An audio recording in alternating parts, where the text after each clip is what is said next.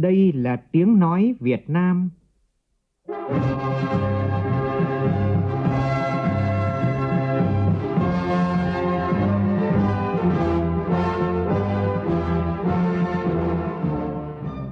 là tiếng nói Việt Nam, phát thanh từ Hà Nội, thủ đô nước Cộng hòa xã hội chủ nghĩa Việt Nam.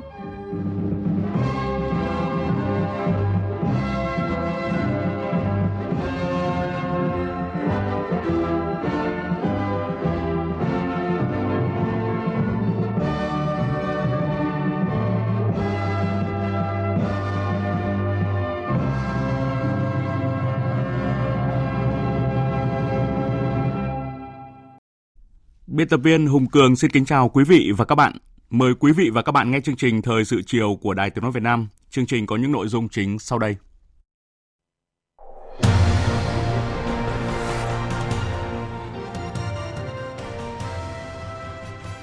Chủ tịch nước Võ Văn Thưởng chúc mừng Giáng sinh Tổng giáo phận Huế. Dư luận Việt Nam Trung Quốc nhận định chuyến thăm cấp nhà nước tới Việt Nam của Tổng Bí thư Chủ tịch Tập Cận Bình đạt nhiều kết quả tốt đẹp, mở ra triển vọng hợp tác mới giữa hai bên. Việt Nam sẽ tiếp nhận 490.000 liều vaccine 5 trong 1 viện trợ từ chính phủ Australia. Tổng kết 10 năm đổi mới giáo dục, nhiều ý kiến đề xuất cần tạo điều kiện nhiều hơn nữa về nguồn lực để giáo dục phát triển nhanh hơn trong giai đoạn mới. Trong phần tin quốc tế, Tổng thống Liên bang Nga Vladimir Putin giao lưu trực tuyến với người dân. Sự kiện thu hút quan tâm lớn của người dân Nga khi ông Putin vừa tuyên bố ra tranh cử thêm một nhiệm kỳ tổng thống nữa vào năm 2024. Tổ chức các nước xuất khẩu dầu mỏ OPEC duy trì dự báo nhu cầu dầu năm 2024 vẫn ở mức cao dù giá giảm.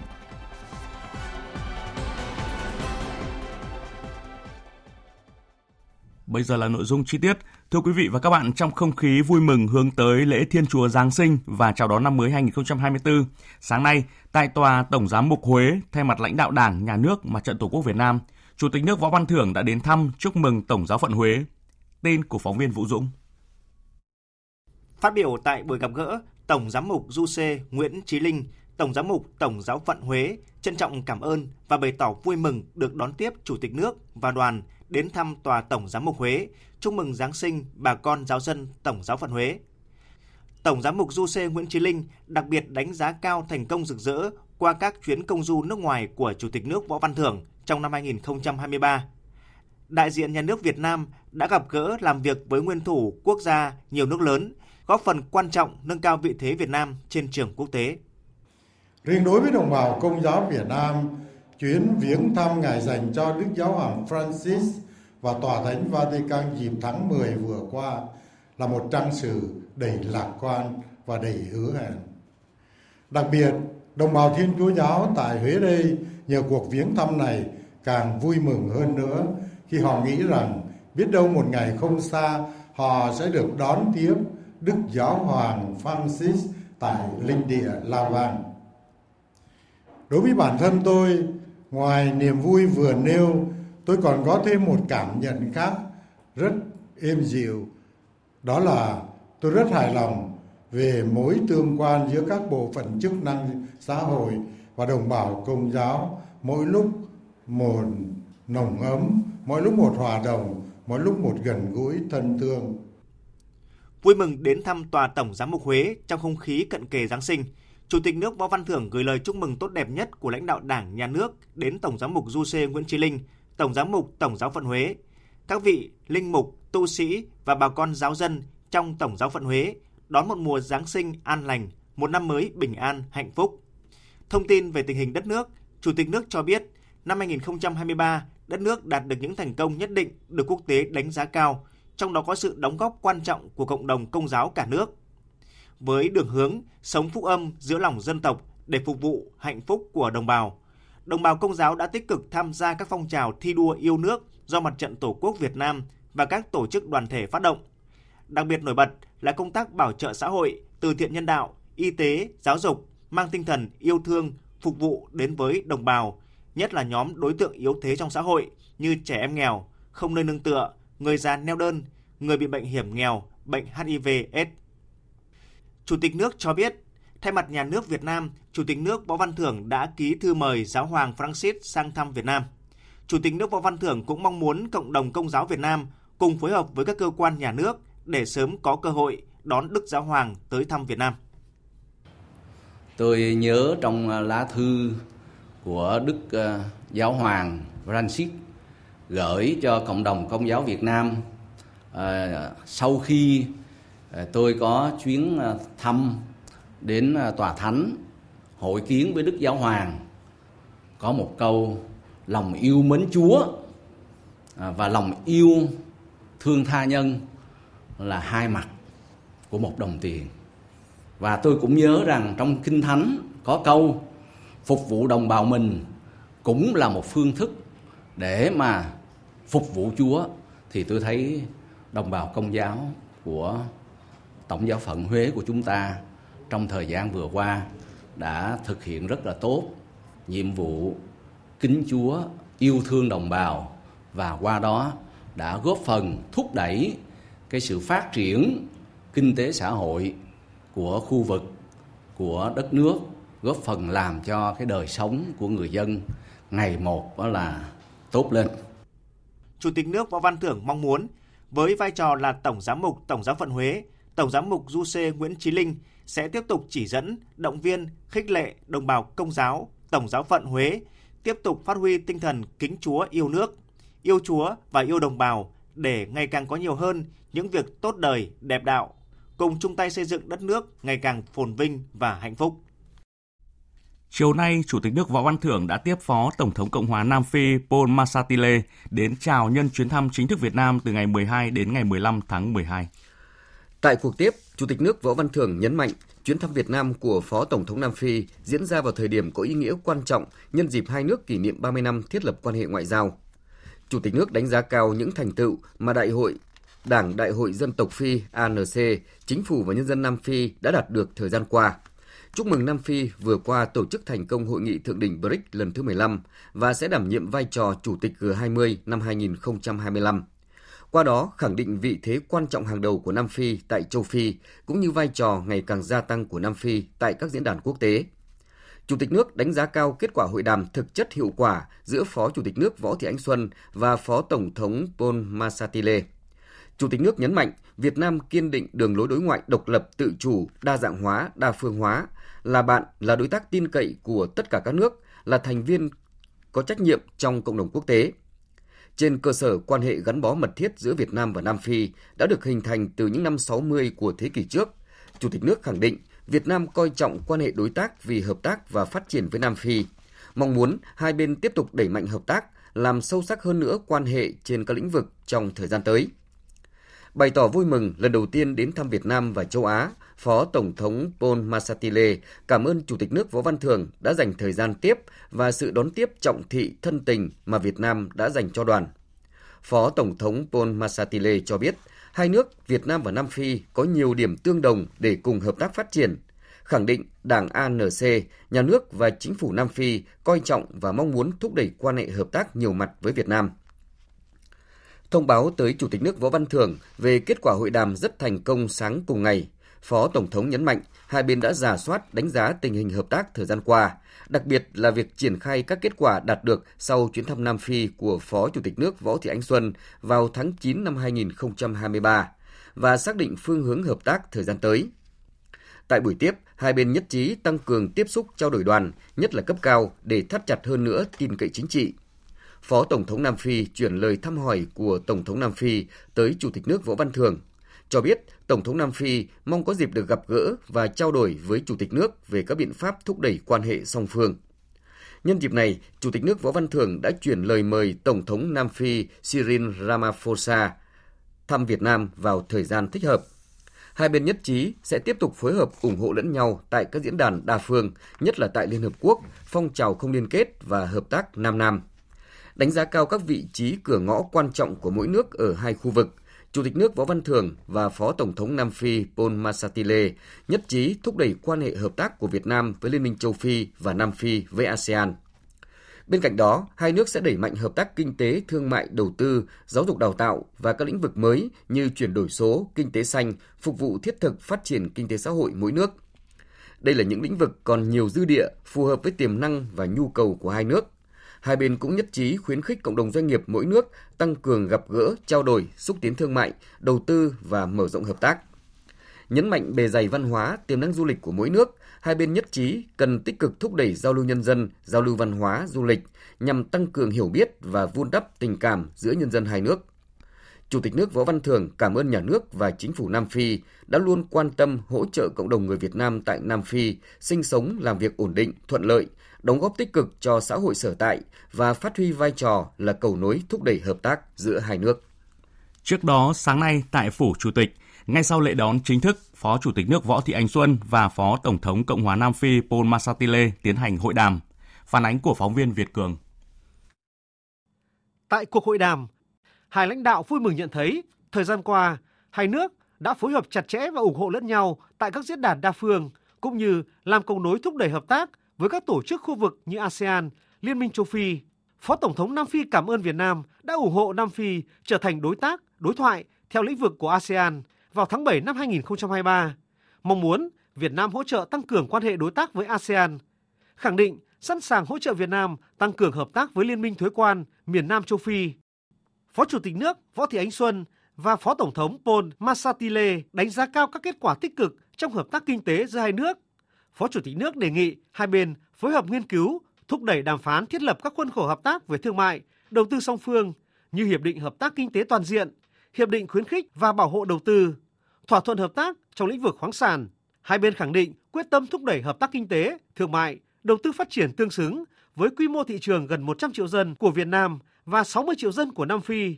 phấn đấu đưa kim ngạch thương mại hai nước lên 2 tỷ đô la Mỹ trong thời gian tới, khuyến khích đầu tư vào thị trường của nhau trên các lĩnh vực tiềm năng như phát triển xe điện, pin xe điện, dược phẩm, thiết bị công nghiệp, tăng cường hợp tác trong các lĩnh vực khoáng sản, tài nguyên và môi trường, bảo tồn động vật hoang dã.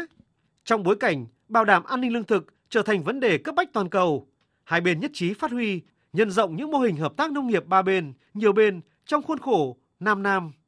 Hai nước sẽ nghiên cứu đề xuất một số nước châu Phi cùng tham gia triển khai hợp tác nông nghiệp theo mô hình trên. Hai bên nhất trí tăng cường hợp tác trong lĩnh vực an ninh quốc phòng, sớm tổ chức đối thoại chính sách quốc phòng lần thứ ba, đẩy mạnh giao lưu nhân dân. Trên cơ sở những kết quả bước đầu của hợp tác giáo dục, thúc đẩy hơn nữa hoạt động trao đổi đoàn giữa các cơ sở giáo dục đại học, trao đổi sinh viên giữa hai nước, chia sẻ kinh nghiệm, tài liệu giảng dạy trong các lĩnh vực hai bên có thế mạnh, tích cực xây dựng các chương trình giới thiệu, quảng bá văn hóa, tạo điều kiện thuận lợi về nhập cảnh cho công dân hai nước. Thưa quý vị và các bạn, tiếp tục chương trình phiên họp thứ 28 chiều nay, Ủy ban Thường vụ Quốc hội cho ý kiến vào chương trình công tác năm 2024 của Ủy ban Thường vụ Quốc hội và cho ý kiến vào báo cáo công tác dân nguyện của Quốc hội tháng 10 và tháng 11 của năm nay. Phóng viên Lại Hoa phản ánh.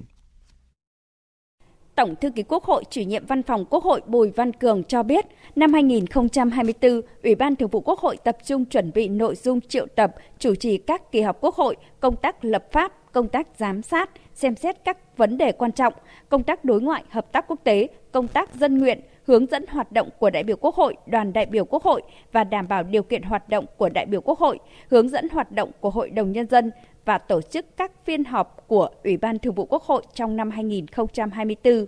Chủ tịch Quốc hội Vương Đình Huệ cho rằng việc điều chỉnh chương trình công tác năm 2023 là đương nhiên do dự kiến và thực tiễn khác nhau. Tuy nhiên, Chủ tịch Quốc hội tán thành ý kiến của các ủy viên Ủy ban Thường vụ Quốc hội là việc điều chỉnh chương trình quá nhiều, điều này cần phải rút kinh nghiệm. Thậm chí hàng tháng thôi, chứ chưa nói là năm mươi quý. Đưa vào rồi nhưng mà trong quá trình họp thì vẫn rút ra đưa vào. Thì cái này là trách nhiệm của các đầu mối, các ủy ban rút kinh nghiệm để phối hợp với các cơ quan của chính phủ. Sau này có lẽ cũng phải kiểm điểm lại theo từng tháng một là bao nhiêu đầu việc là chậm và phải thay đổi do bộ phận nào chịu trách nhiệm. Sát sàn sạt mới chỉnh. Thế rồi là phải đi điều chỉnh chương trình. Vừa rồi là Quốc hội người ta rất quyết liệt cái chuyện này. Tôi đề nghị là năm 2024 là siết lại cái việc này để truy cứu trách nhiệm của những cá nhân tổ chức liên quan để mà chậm trễ cái việc như thế. Cương quyết đi cái chỗ này đi. Với công tác chuẩn bị như hiện tại, Chủ tịch Quốc hội cho rằng sẽ khó khăn cho công tác chuẩn bị kỳ họp bất thường của Quốc hội, dự kiến diễn ra vào tháng 1 năm 2024. Do vậy cần tập trung các nội dung ưu tiên đến dự án luật đất đai sửa đổi, dự án luật các tổ chức tín dụng sửa đổi, nghị quyết về cơ chế chính sách đặc thù tháo gỡ vướng mắc việc thực hiện ba chương trình mục tiêu quốc gia. Nếu các nội dung này không kịp không đảm bảo thì lùi đến kỳ họp gần nhất Chủ tịch Quốc hội cũng đề nghị Tổng thư ký Quốc hội phối hợp với các ủy ban của Quốc hội để chuẩn bị kỹ các nội dung, nếu chưa thống nhất thì tiếp tục cho ý kiến, đồng thời nhanh chóng tập trung chuẩn bị kỹ lưỡng các nội dung cho kỳ họp bất thường vào tháng 1 năm 2024. Cũng trong chiều nay, cho ý kiến vào báo cáo công tác dân nguyện của Quốc hội tháng 10 và tháng 11 năm nay, Ủy ban Thường vụ Quốc hội cho rằng cử tri quan tâm đến tình hình mưa lũ ở miền Trung, giá xăng, giá điện, khó khăn của doanh nghiệp dù đã được khôi phục nhưng đời sống của người dân ở nhiều vùng vẫn gặp khó khăn, nhất là các hộ có thu nhập thấp, các vùng đặc biệt khó khăn. Phó Chủ tịch Quốc hội Trần Quang Phương thì nhấn mạnh nội dung gần đây người dân lo lắng bức xúc như tình hình vi phạm tội phạm, trong đó có nhiều vụ cướp có tính chất manh động. Giải trình băn khoăn này, Thứ trưởng Bộ Công an Trần Quốc Tỏ cho biết. Một số các cái vụ cướp xảy ra trong thời gian qua, việc này là có thật và nhân dân cũng biểu thị về cái sự băn khoăn này. Những vụ việc xảy ra thì à, chúng tôi đều đảm bảo nhanh chóng, kịp thời điều tra, xác minh và xử lý đối tượng rất ờ, khẩn trương, nghiêm túc, đúng quy trình, quy định. Thế nhưng mà qua kết quả điều tra thì à, cũng thấy rằng trong cái dịp gần Tết, dịp cuối năm, cái hoạt động của tội phạm theo quy luật cái thứ hai nữa là một số đối tượng này nghiện ma túy, có cái biểu thị ngáo đá và cái thứ ba nữa là các bị hại thực hiện không nghiêm về quy trình, quy định, về cái năng lực cảnh báo, cảnh giác và chủ động phối hợp phòng ngừa Ủy ban Thường vụ Quốc hội đề nghị chính phủ chỉ đạo các bộ ngành liên quan và các địa phương sớm có giải pháp khắc phục các điểm sạt lở hoặc di rời các hộ dân ra khỏi vùng nguy hiểm để ổn định đời sống, đảm bảo sản xuất. Bộ Giáo dục và Đào tạo giả soát tình trạng nhà trường đưa các môn học tự nguyện đăng ký của chương trình dạy liên kết vào giảng dạy chính khóa và thu tiền để có biện pháp điều chỉnh phù hợp. Bộ Lao động Thương binh và Xã hội giải quyết đảm bảo quyền lợi cho những công nhân bị bệnh nghề nghiệp. Bộ Công Thương có giải pháp quản lý hoạt động kinh doanh online để đảm bảo quyền lợi cho người tiêu dùng. Bộ Công an tăng cường các giải pháp đảm bảo an ninh trật tự, an toàn xã hội, nhất là trong dịp Tết Dương lịch và Tết Nguyên đán sắp tới phát huy vai trò của phụ nữ Việt Nam thời đại mới như thế nào để tiếp tục xứng đáng tám chữ vàng Bác Hồ tặng, anh hùng bất khuất, trung hậu, đảm đang. Đây là nhấn mạnh của Ủy viên Bộ Chính trị, Thường trực Ban Bí thư, Trưởng ban Tổ chức Trung ương Trương Thị Mai tại Hội thảo khoa học quốc gia phát huy vai trò của phụ nữ Việt Nam trong thời đại mới. Tin của phóng viên Phương Thoa. Đánh giá cao Hội Liên hiệp Phụ nữ Việt Nam tổ chức hội thảo nhằm tiếp tục đánh giá sâu sắc thực hiện đường lối chủ trương của Đảng, Đối với công tác phụ nữ, Thường trực Ban Bí thư Trương Thị Mai nhấn mạnh tầm quan trọng của việc nhìn nhận đầy đủ toàn diện về vai trò của phụ nữ Việt Nam và công tác phụ nữ trong thời đại mới, phát huy mạnh mẽ hơn vai trò của phụ nữ trong đời sống xã hội, khẳng định trong cương lĩnh của Đảng, Hiến pháp năm 2013 và Nghị quyết Đại hội 13 của Đảng đã nhấn mạnh về việc thực hiện bình đẳng giới, tạo điều kiện cho phụ nữ phát triển toàn diện, phát huy vai trò của phụ nữ trong xã hội, Đồng chí Trương Thị Mai cho rằng Hội Liên hiệp Phụ nữ Việt Nam đóng vai trò quan trọng trong hoạt động chăm lo cho các hội viên phụ nữ, cần tiếp tục tham mưu với Đảng, Nhà nước các chế độ chính sách đặc thù cho phụ nữ. Đồng chí Trương Thị Mai nhấn mạnh. Trong thời đại mới, phụ nữ Việt Nam tiếp tục thực hiện 8 chữ vàng bác Hồ tặng như thế nào để tiếp tục xứng đáng anh hùng bất khuất trung hậu đảm đang thế giới đất nước có nhiều sự thay đổi những sự thay đổi đó người phụ nữ Việt Nam cũng phải hòa mình vào trong sự thay đổi đó để tiếp tục phát triển, tiếp tục tiến bộ. Cuộc cách mạng 4.0 đưa thế giới bước vào cái thời đại chưa từng có. Người phụ nữ cũng có cơ hội để tiến bộ, để phát triển, nhưng mà cũng chịu những rủi ro tiềm ẩn. Các đồng chí hãy đề xuất những chính sách để giúp đỡ, hỗ trợ cho phụ nữ trẻ em để có thể có cơ hội tiếp tục phát triển, đồng hành cùng với đất nước Tại hội thảo, các đại biểu cho rằng phụ nữ đóng vai trò quan trọng trong việc thúc đẩy quá trình chuyển đổi xanh, thúc đẩy chuyển đổi số, ứng phó với sự biến đổi dân số, đóng góp cho sự phát triển và hội nhập văn hóa. Do đó, cần thiết phát huy vai trò của phụ nữ Việt Nam trong thời đại mới, nòng cốt là Hội Liên hiệp Phụ nữ Việt Nam trong công tác phụ nữ, thực hiện chính sách đối với cán bộ nữ và các nhóm phụ nữ đặc thù, phát triển đội ngũ cán bộ lãnh đạo, quản lý nữ. Thời sự VOV, nhanh, tin cậy, hấp dẫn. Thưa quý vị và các bạn, chuyến thăm cấp nhà nước tới Việt Nam của Tổng Bí thư Chủ tịch nước Trung Quốc Tập Cận Bình đã đạt được nhiều kết quả tốt đẹp, thể hiện sự coi trọng cao độ của hai đảng, hai nhà nước đối với mối quan hệ song phương, đồng thời tạo khung khổ hợp tác bền vững, lâu dài giữa Việt Nam và Trung Quốc. Đây là nhận định của trưởng ban đối ngoại Trung ương Lê Hoài Trung trong cuộc trả lời phỏng vấn báo chí về kết quả chuyến thăm của Tổng Bí thư Chủ tịch nước Trung Quốc Tập Cận Bình. Ờ, chuyến thăm ờ, chính thức cấp nhà nước của đồng chí ờ, Tổng Bí thư Đảng Cộng sản Trung Quốc, Chủ tịch Nhà nước Cộng hòa Nhân dân Trung Hoa Tập Cận Bình đã thành công rất là tốt đẹp và có nhiều kết quả và ý nghĩa lớn. Đây cũng là những đánh giá chung của cả hai nước. À, thể hiện cái thứ nhất là cái chuyến thăm lần này đã thể hiện cái sự coi trọng và cao độ của Đảng, nhà nước Trung Quốc và cá nhân đồng chí Tập Cận Bình đối với lại quan hệ đối với Đảng, nhà nước và nhân dân Việt Nam và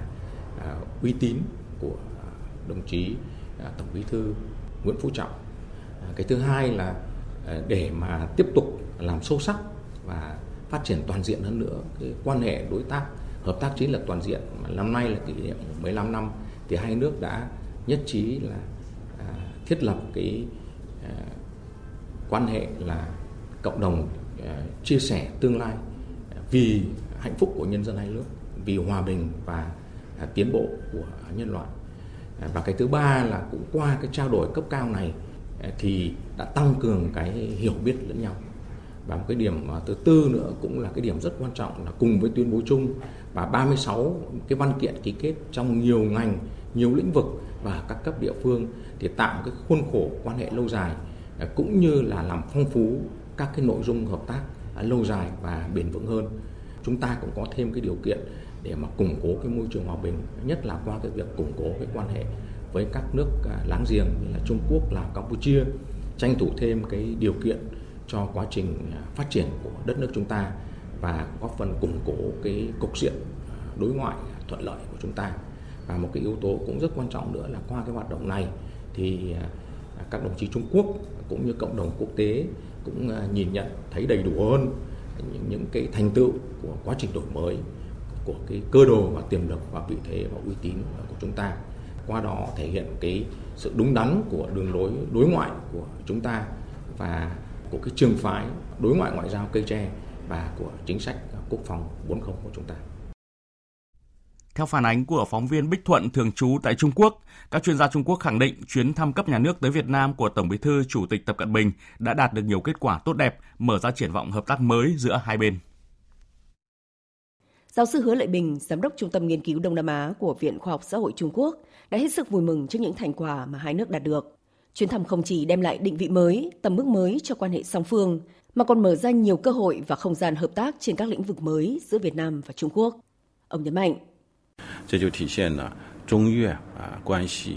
Điều này cho thấy quan hệ giữa hai đảng, hai nước Trung Quốc và Việt Nam đã bước vào một giai đoạn mới. Giai đoạn này thực chất là giai đoạn nâng cao chất lượng và tầm mức. Hai nước đã ký 36 văn kiện. Tôi cho rằng đây là kết quả cụ thể mà chuyến thăm của Chủ tịch Tập Cận Bình đạt được và bao trùm mọi mặt.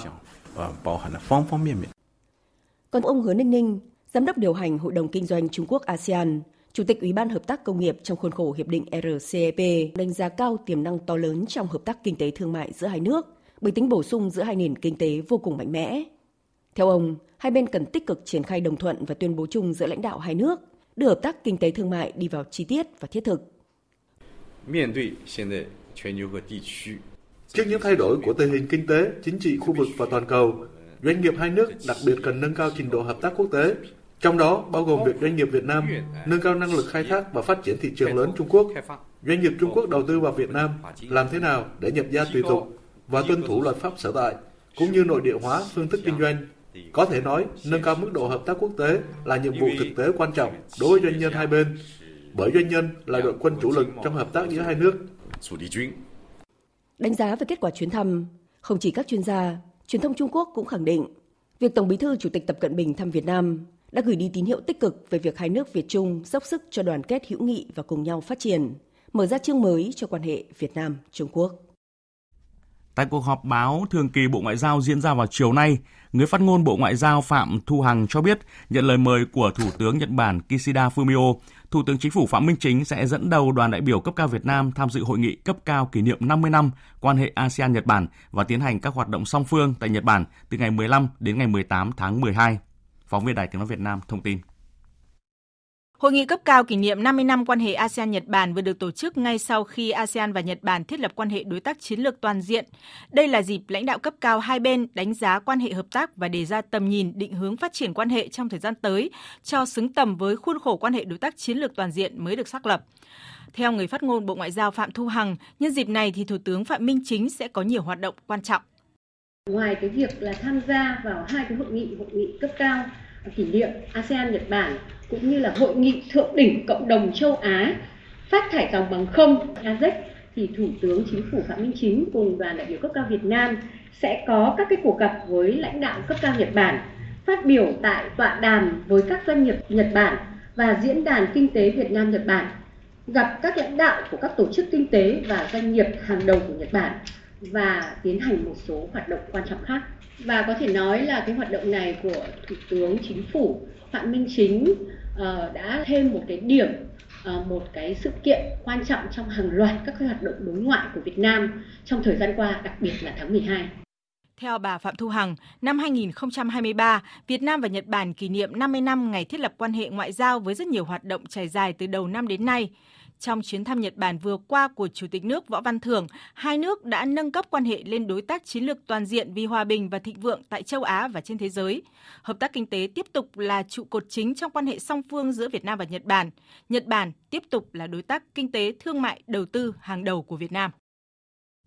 Trong khuôn khổ chương trình giao lưu hữu nghị quốc phòng biên giới Việt Nam Lào Campuchia lần thứ nhất cấp Bộ trưởng Bộ Quốc phòng, chiều nay tại thành phố Con Tum, tỉnh Con Tum diễn ra hoạt động chính quan trọng là cuộc gặp thường niên giữa Bộ trưởng Quốc phòng ba nước và lễ ký kết các văn kiện hợp tác. Phóng viên Khoa Điểm và Hoàng Quy thường trú tại khu vực Tây Nguyên thông tin. Phát biểu tại cuộc gặp, Đại tướng Phan Văn Giang, Ủy viên Bộ Chính trị, Bộ trưởng Bộ Quốc phòng Việt Nam cho rằng đây là một sự kiện có ý nghĩa lịch sử, góp phần viết tiếp những trang sử mới của mối quan hệ hữu nghị, truyền thống, đoàn kết và hợp tác toàn diện giữa ba nước. Về nội dung hợp tác trong thời gian tới, ba Bộ trưởng Bộ Quốc phòng Việt Nam, Lào, Campuchia nhất trí thúc đẩy quan hệ hợp tác, tập trung vào các lĩnh vực, củng cố nền tảng tin cậy chính trị, tăng cường tiếp xúc, trao đổi đoàn cấp cao, tiếp tục triển khai hiệu quả các cơ chế như cuộc gặp thường niên giữa Bộ trưởng Bộ Quốc phòng ba nước, đối thoại chính sách quốc phòng cấp thứ trưởng, tăng cường các cuộc tiếp xúc cấp cao bên lề các sự kiện, diễn đàn đa phương, đa dạng hóa các hoạt động hợp tác giữa Bộ Quốc phòng và quân đội ba nước, tiếp tục ủng hộ lẫn nhau tại các diễn đàn đa phương quốc tế và khu vực, nhất là các cơ chế trong ASEAN như ADMM và ADMM cộng, ủng hộ Bộ Quốc phòng Lào đảm nhiệm thành công cương vị chủ tịch các hội nghị quân sự quốc phòng ASEAN 2024. Tại cuộc gặp, ba bộ trưởng Bộ Quốc phòng cũng trao đổi về tình hình thế giới, khu vực cùng quan tâm, khẳng định quyết tâm của Bộ Quốc phòng và quân đội ba nước luôn đoàn kết, tiếp tục đóng góp tích cực vào vai trò trung tâm của ASEAN cũng như lập trường chung của ASEAN trong các vấn đề về an ninh khu vực. Kết thúc cuộc gặp thường niên đã diễn ra lễ ký kế hoạch hợp tác quốc phòng năm 2024 giữa Bộ Quốc phòng Việt Nam với Bộ Quốc phòng Lào và Bộ Quốc phòng Campuchia. Sau gần 4 năm gián đoạn do ảnh hưởng bởi dịch COVID-19, ngày hôm nay, hoạt động thông quan hàng hóa chính thức được mở trở lại qua cặp cửa khẩu Nà Nưa Lạng Sơn Việt Nam và Nà Hoa Quảng Tây Trung Quốc. Tin của phóng viên Duy Thái thường trú khu vực Đông Bắc. Lễ quan hoạt động xuất nhập khẩu hàng hóa tại cửa khẩu Nà Nưa Việt Nam, Nà Hoa Trung Quốc được tổ chức tại mốc 972. Việc khôi phục giúp hoạt động thương mại giữa huyện Tràng Định, tỉnh Lạng Sơn, Việt Nam và huyện Long Châu, tỉnh Quảng Tây, Trung Quốc tiếp tục được thúc đẩy, qua đó góp phần phát triển kinh tế xã hội của hai địa phương, hai đất nước và tạo điều kiện cho nhân dân khu vực biên giới hai bên có thêm việc làm, tăng thu nhập. Ngay sau lễ thông quan, 10 xe tải phía Trung Quốc đã làm thủ tục nhập cảnh vào Việt Nam để nhận lô hàng long nhãn xuất khẩu sang thị trường Trung Quốc. Ngoài việc khôi phục hoạt động thông quan hàng hóa xuất nhập khẩu, hai bên cũng đã thống nhất về việc làm thủ tục xuất nhập cảnh cho bà con cư dân biên giới qua lại hai bên bằng giấy thông hành. Sáng nay, Trung tâm xúc tiến thương mại và đầu tư thành phố Hồ Chí Minh phối hợp với Hiệp hội Doanh nghiệp Nhật Bản tại thành phố Hồ Chí Minh tổ chức hội nghị bàn tròn giữa chính quyền thành phố và Hiệp hội Doanh nghiệp Nhật Bản. Đây là hoạt động thường niên có vai trò nhất định trong việc hỗ trợ tháo gỡ các khó khăn vướng mắc, tạo thuận lợi cho hoạt động sản xuất kinh doanh của các doanh nghiệp Nhật Bản – đồng thời khuyến khích nhà đầu tư nước ngoài có sự cam kết đầu tư dài hạn, chiến lược, quan tâm đến các ngành, các lĩnh vực mà thành phố đang thu hút đầu tư. Phản ánh của phóng viên Minh Hạnh thường trú tại thành phố Hồ Chí Minh.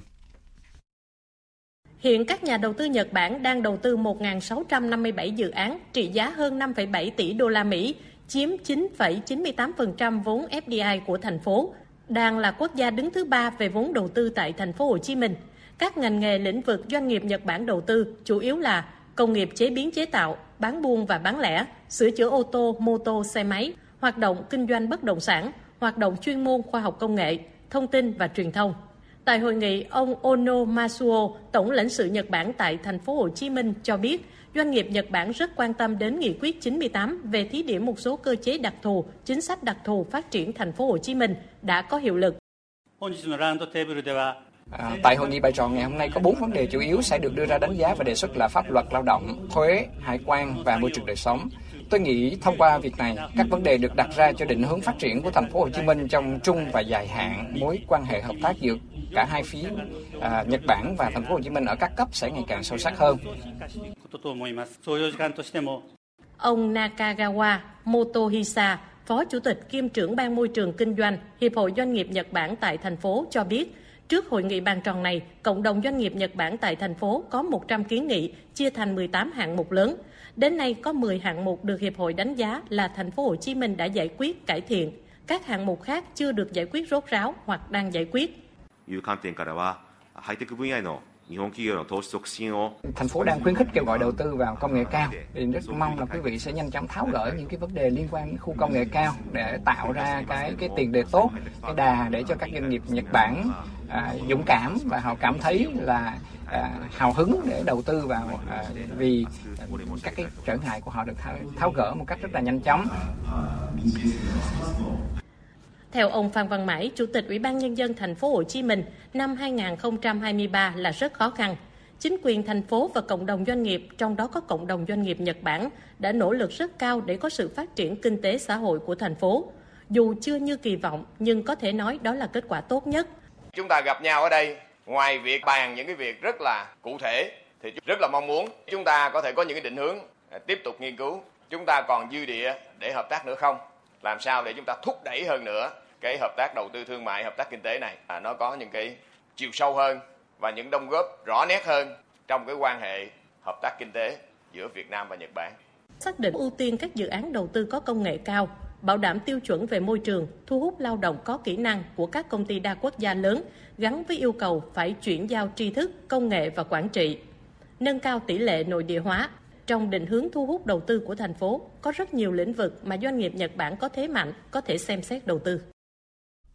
Theo dự kiến, vào tối mai, Bộ Y tế sẽ tiếp nhận khoảng 490.000 liều vaccine 5 trong 1 phòng bệnh ho gà, uốn ván, bạch hầu, bệnh bại liệt và bệnh do HIP do chính phủ Australia viện trợ thông qua Quỹ Nhi đồng Liên Hợp Quốc. Tin của phóng viên Thúy Ngà. Tiến sĩ Hoàng Minh Đức, Phó Cục trưởng phụ trách Cục Y tế Dự phòng cho biết, ngay sau khi tiếp nhận vaccine về kho của Viện Vệ sinh Dịch tễ Trung ương, Viện Kiểm định Vaccine và Sinh phẩm Y tế sẽ phải tiến hành gấp rút việc kiểm định trong thời hạn khoảng một tuần. Dự kiến trong tuần cuối tháng 12 năm 2023, số vaccine này sẽ được tiến hành tiêm cho trẻ theo đúng đối tượng. Đại diện Viện Vệ sinh Dịch tễ Trung ương cho biết, căn cứ theo đề xuất và thực tiễn triển khai tại 63 tỉnh, thành phố, Viện Vệ sinh Dịch tễ Trung ương đã xây dựng kế hoạch phân bổ vaccine theo nhu cầu và hướng dẫn các địa phương triển khai theo thứ tự ưu tiên. Theo đó, ưu tiên trước cho trẻ có nhóm tuổi nhỏ nhất từ 2 tháng tuổi chưa được tiêm phòng, sau đó đến những trẻ có tháng tuổi lớn hơn, bao gồm cả trẻ trên 12 tháng tuổi. Thứ hai, tiêm trả mũi 2, mũi 3 cho những trẻ chưa được tiêm đủ 3 mũi. Dự kiến sẽ số vaccine này sẽ tiêm trong khoảng 2 tháng rưỡi. Tình trạng thiếu vaccine trong chương trình tiêm chủng mở rộng, đặc biệt là vaccine 5 trong 1 đã kéo dài hàng năm tại hầu hết các địa phương trong cả nước. Nguy cơ tạo ra những khoảng trống miễn dịch hoặc những đợt dịch lớn do trẻ chưa được tiêm phòng đầy đủ đúng lịch. Sáng nay, Bộ Giáo dục Đào tạo tổ chức tổng kết 10 năm thực hiện nghị quyết số 29 năm 2020, 2013 của Hội nghị lần thứ 8 Ban chấp hành Trung ương khóa 11 về đổi mới căn bản toàn diện giáo dục và đào tạo, đáp ứng yêu cầu công nghiệp hóa hiện đại hóa trong điều kiện kinh tế thị trường, định hướng xã hội chủ nghĩa và hội nhập quốc tế. Phóng viên Minh Hường thông tin. Theo báo cáo kết quả 10 năm thực hiện nghị quyết 29 của Bộ Giáo dục và Đào tạo, đến nay hệ thống giáo dục quốc dân cơ bản được hoàn thiện theo hướng mở, liên thông giữa các cấp học, trình độ và giữa các phương thức giáo dục đào tạo. Bộ Giáo dục và Đào tạo đã ban hành triển khai chương trình giáo dục phổ thông mới, chuyển từ nặng về truyền thụ kiến thức sang phát triển toàn diện phẩm chất năng lực học sinh, triển khai một chương trình nhiều sách giáo khoa, đổi mới thi kiểm tra đánh giá, đặc biệt là thi tốt nghiệp trung học phổ thông và tuyển sinh đại học cao đẳng sư phạm, giáo dục nghề nghiệp ngày càng thực chất và hiệu quả hơn, cơ bản khắc phục tình trạng học lệch học tủ và giảm áp lực tốn kém cho xã hội. Tuy vậy, hiện giáo dục cả nước vẫn còn những tồn tại hạn chế, cần sự chung tay của cả hệ thống chính trị để sớm khắc phục. Đó là tình trạng thiếu trường lớp ở các thành phố lớn, khu công nghiệp, khu vực đông dân cư và miền núi, vẫn còn tình trạng thừa thiếu giáo viên cục bộ, đặc biệt là ngân sách nhà nước chi cho giáo dục chưa đảm bảo tối thiểu 20% trong tổng chi ngân sách nhà nước theo yêu cầu của Nghị quyết 29. Nhiều đại biểu cũng đề xuất cần tạo điều kiện nhiều hơn nữa về nguồn lực để giáo dục phát triển nhanh hơn trong giai đoạn mới. Ông Nguyễn Đắc Vinh, chủ nhiệm Ủy ban Văn hóa Giáo dục của Quốc hội nêu ý kiến. Chúng ta tiếp tục khẳng định là giáo dục là quốc sách hàng đầu thì ờ, một trong những cái yếu tố mà rất quan trọng thì chúng tôi cho là cái việc đầu tư cho giáo dục và cái chính sách xã hội hóa giáo dục. Trong cái điều kiện đất nước còn khó khăn, chúng tôi thấy rằng dù khó khăn thế nào thì đầu tư cho giáo dục chúng ta vẫn phải tức là ưu tiên và vẫn phải tăng cường. Vì ờ, đầu tư cho giáo dục là đầu tư cho phát triển và đầu tư cho giáo dục là phải đi trước so với cả phát triển kinh tế. Chúng ta có con người thì chúng ta sẽ có cái điều kiện để phát triển. Phát biểu kết luận hội nghị, khẳng định ý nghĩa đặc biệt quan trọng của nghị quyết 29, Bộ trưởng Bộ Giáo dục và Đào tạo Nguyễn Kim Sơn nhấn mạnh cần kiên định nhất quán với định hướng đổi mới trong đề xuất với Bộ Chính trị về ban hành kết luận của Bộ Chính trị về việc tiếp tục thực hiện nghị quyết 29, Bộ sẽ có những đề xuất vấn đề nguồn lực bao gồm câu chuyện tài chính cho giáo dục, đầu tư cho giáo dục và vấn đề nguồn lực con người. Hai từ khóa rất quan trọng, tiền và con người. Tiền thì là tài chính và đầu tư cho giáo dục và con người, đấy là lực lượng nhà giáo. Càng ngày, chúng ta càng nhận thức được một cách sâu sắc và toàn diện vai trò có tính chất quyết định của lực lượng nhà giáo trong công cuộc đổi mới này và chắc chắn chúng ta sẽ còn phải làm nhiều việc hơn nữa để phát triển đội ngũ nhà giáo, để có thể hoàn tất được các cái mục tiêu đổi mới giáo dục ờ, trong thời gian ờ, sắp tới. Tiếp theo là một số thông tin thời tiết. Thưa quý vị, Bắc Bộ trong đó có thủ đô Hà Nội đã và đang trải qua một ngày đông nắng vàng rực rỡ với mức nhiệt cao nhất lên tới 29 độ và dự báo ngày mai nắng nóng vẫn còn tiếp diễn với mức nhiệt cao nhất ở Bắc Bộ lên tới 30 độ. Tuy nhiên, theo Trung tâm Khí tượng Quốc gia, Bắc Bộ và Bắc Trung Bộ chuẩn bị đón đợt không khí lạnh tăng cường Cụ thể, từ ngày 16 tháng 12 ở Bắc Bộ và Bắc Trung Bộ trời chuyển rét, từ đêm 16 tháng 12 ở Bắc Bộ và Bắc Trung Bộ trời rét đậm vùng núi Bắc Bộ rét hại. Từ ngày 17 tháng 12 ở khu vực Quảng Bình đến Thừa Thiên Huế trời chuyển rét, vùng núi cao có khả năng xảy ra mưa tuyết và băng giá. Cảnh báo hiện tượng rét đậm rét hại này có thể kéo dài sau ngày 20 tháng 12. Cùng với nhiệt độ giảm thấp, Bắc Bộ còn có mưa rào, rải rác và có nơi có rông. Bắc Trung Bộ cục bộ có mưa vừa mưa to, trong mưa rông có khả năng xảy ra lốc xét, mưa đá và gió giật mạnh đề phòng lũ quét trên các sông suối nhỏ, sạt lở đất trên sườn dốc và ngập úng tại các vùng trũng thấp. Chuyển sang phần tin quốc tế, chiều nay Tổng thống Nga Vladimir Putin có cuộc đối thoại trực tiếp với người dân Nga. Đây là cuộc đối thoại đầu tiên của người đứng đầu nước Nga với người dân trong nước kể từ khi Nga phát động chiến dịch quân sự đặc biệt tại Ukraine. Năm nay, đối thoại càng thu hút sự chú ý khi Điện Kremlin quyết định kết hợp cùng với cuộc họp báo lớn thường niên. Tổng hợp của biên tập viên Phương Anh.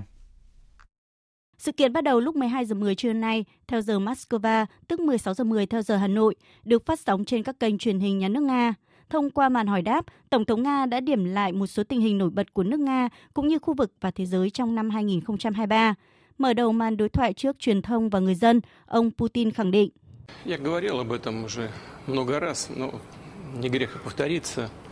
Đối với nước Nga, tồn tại mà không có chủ quyền là không thể. Chuyện ở đây nói về công tác tăng cường an ninh, chủ quyền xã hội, đảm bảo quyền công dân và an ninh trong lĩnh vực kinh tế, công nghệ và phát triển chủ nghĩa nghị viện. Nếu không có các điều này, nước Nga sẽ không thể tồn tại.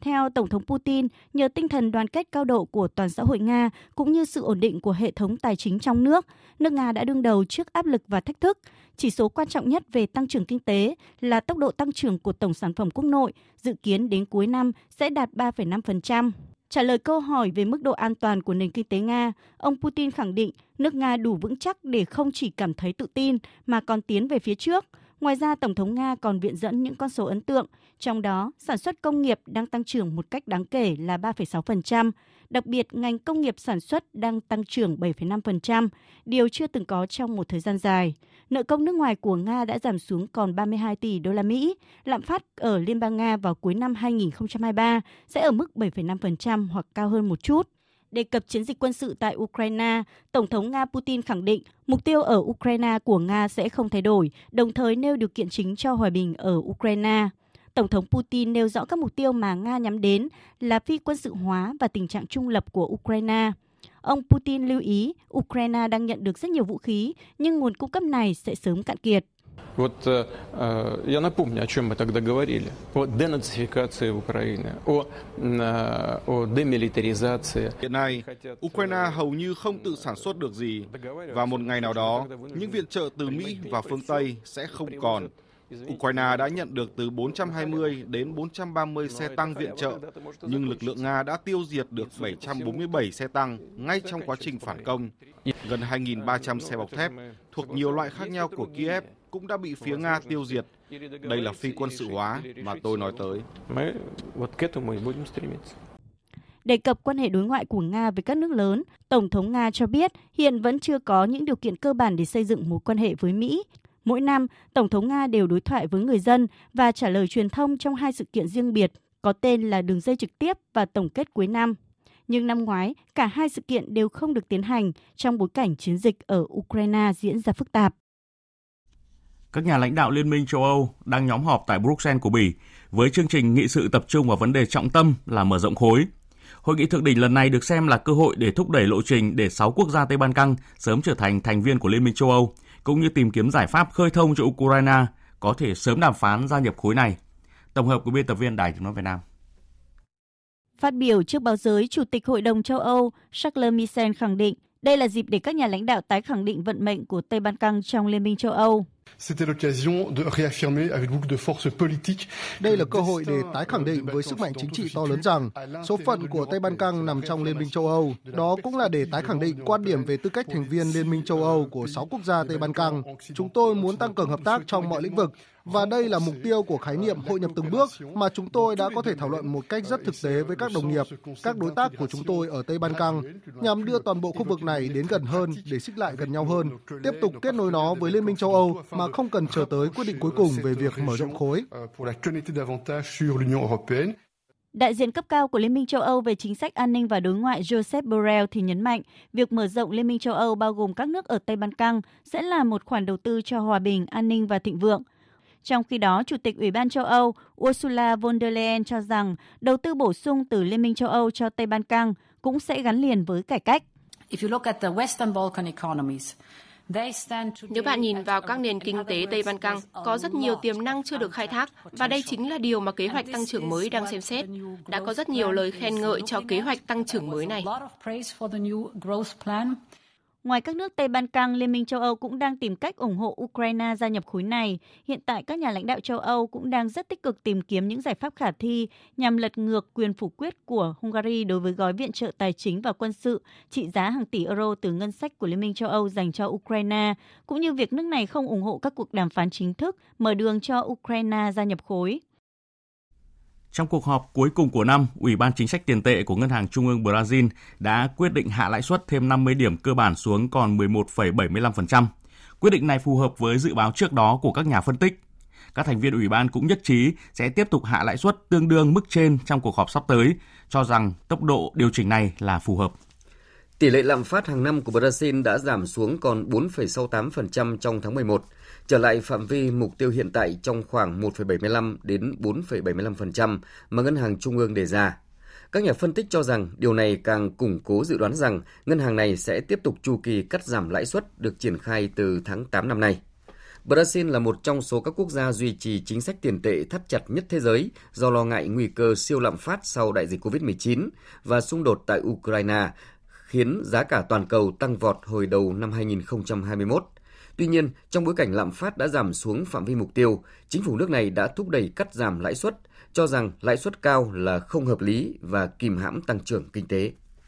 Trong báo cáo thị trường dầu hàng tháng, tổ chức các nước xuất khẩu dầu mỏ gọi tắt là OPEC vẫn giữ nguyên dự báo trước đó về tăng trưởng nhu cầu dầu toàn cầu tương đối mạnh trong năm 2024, đồng thời lên tiếng chỉ trích các nhà đầu cơ khiến giá dầu thô giảm vào giai đoạn gần đây.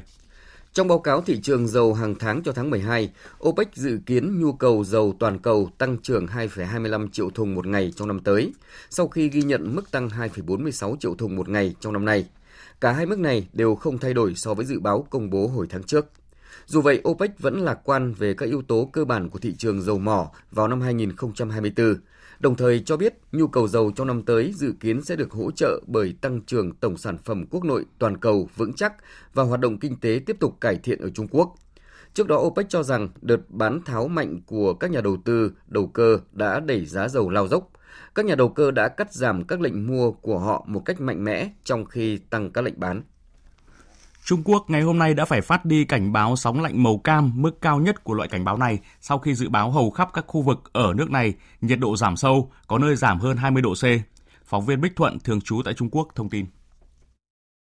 Vào lúc 10 giờ sáng nay 14 tháng 12 giờ địa phương, Đài khí tượng Trung ương Trung Quốc đã phải ban bố cảnh báo không khí lạnh màu cam, mức cao nhất trong 3 cấp cảnh báo thuộc thể loại này.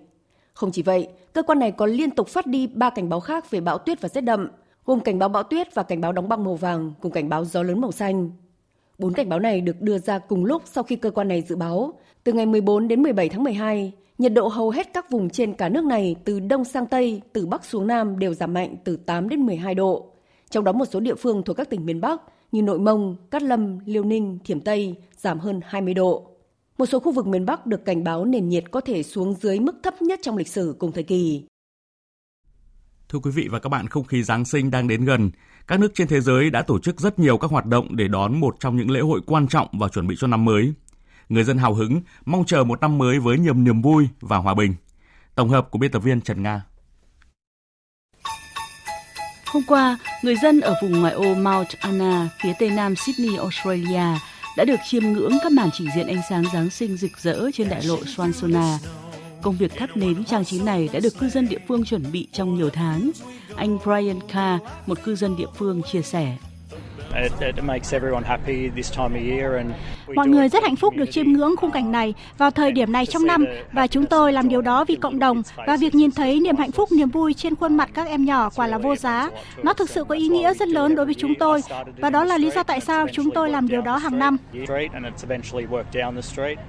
Một hình thức khuấy động không khí Giáng sinh không kém phần hấp dẫn cũng diễn ra ở Bogota ở Colombia với chuyến tàu tốc hành Giáng sinh.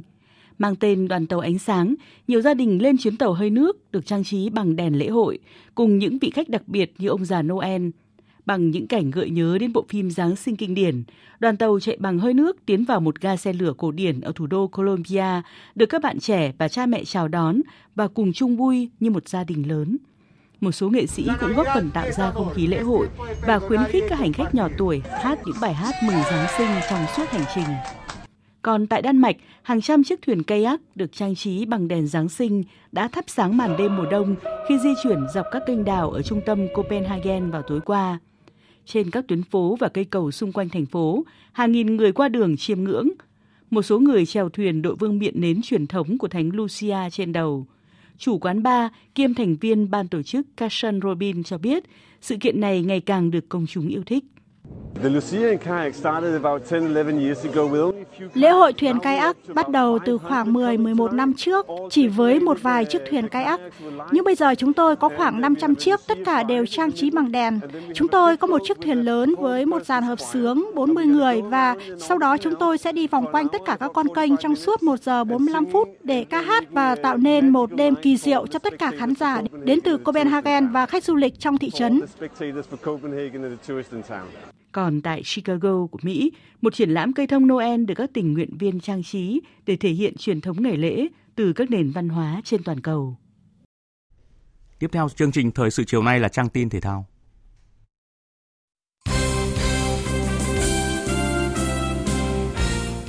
Thưa quý vị và các bạn, chiều nay ngày 14 tháng 12 tại Kuala Lumpur, Malaysia, Liên đoàn bóng đá châu Á AFC tổ chức lễ bốc thăm chia bảng Vòng chung kết giải Futsal châu Á năm 2024, 16 đội bóng tham dự được chia vào 4 bảng đấu, mỗi bảng 4 đội. Tuyển Futsal Việt Nam nằm ở bảng A cùng với chủ nhà Thái Lan, Myanmar và Trung Quốc. Vòng chung kết giải Futsal châu Á diễn ra tại Thái Lan từ ngày 17 tháng 4 cho đến ngày 28 tháng 4 năm 2024. Bốn đội lọt vào bán kết sẽ giành quyền tới vòng chung kết giải FIFA Futsal World Cup 2024. Đây cũng là mục tiêu của đội tuyển Futsal Việt Nam tại giải đấu lần này. Trước đó, Futsal Việt Nam từng có hai lần liên tiếp có mặt tại vòng chung kết FIFA Futsal World Cup vào các năm 2016 và 2021. Tối mai, vòng 6 V-League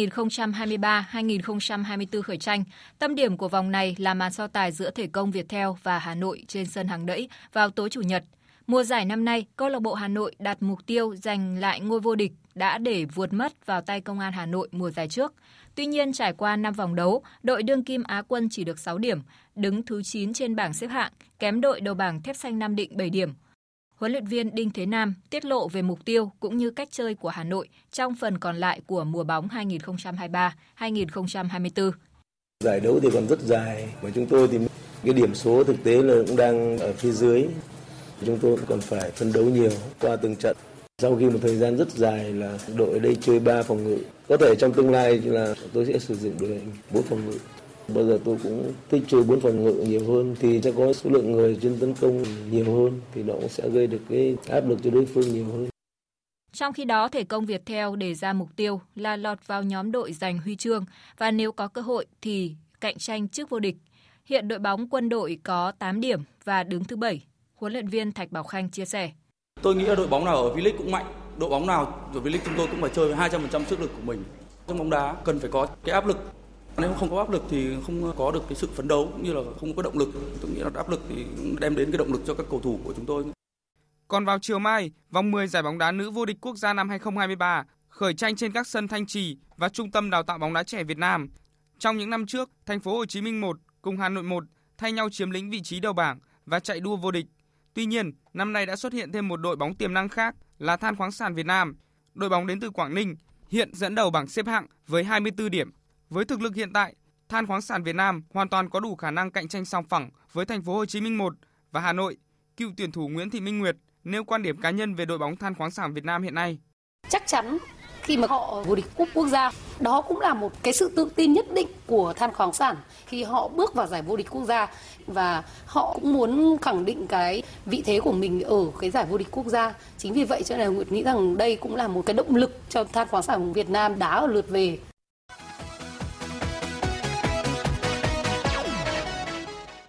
Dạng sáng mai diễn ra lượt đấu cuối vòng bảng UEFA Europa League. Ứng cử viên tiềm năng cho chức vô địch Liverpool có chuyến làm khách trên sân đại diện bóng đá Bỉ là Union Saint-Gilloise. Liverpool đã sớm có vé vào vòng đấu loại trực tiếp, trong khi Union Saint-Gilloise cạnh tranh suất còn lại với Toulouse ở bảng E. Để làm được điều này, Union Saint-Gilloise buộc phải thắng đậm Liverpool và trông chờ Toulouse thua lát ở trận đấu diễn ra cùng giờ. Huấn luyện viên Alexander Brestin chia sẻ. Liverpool, really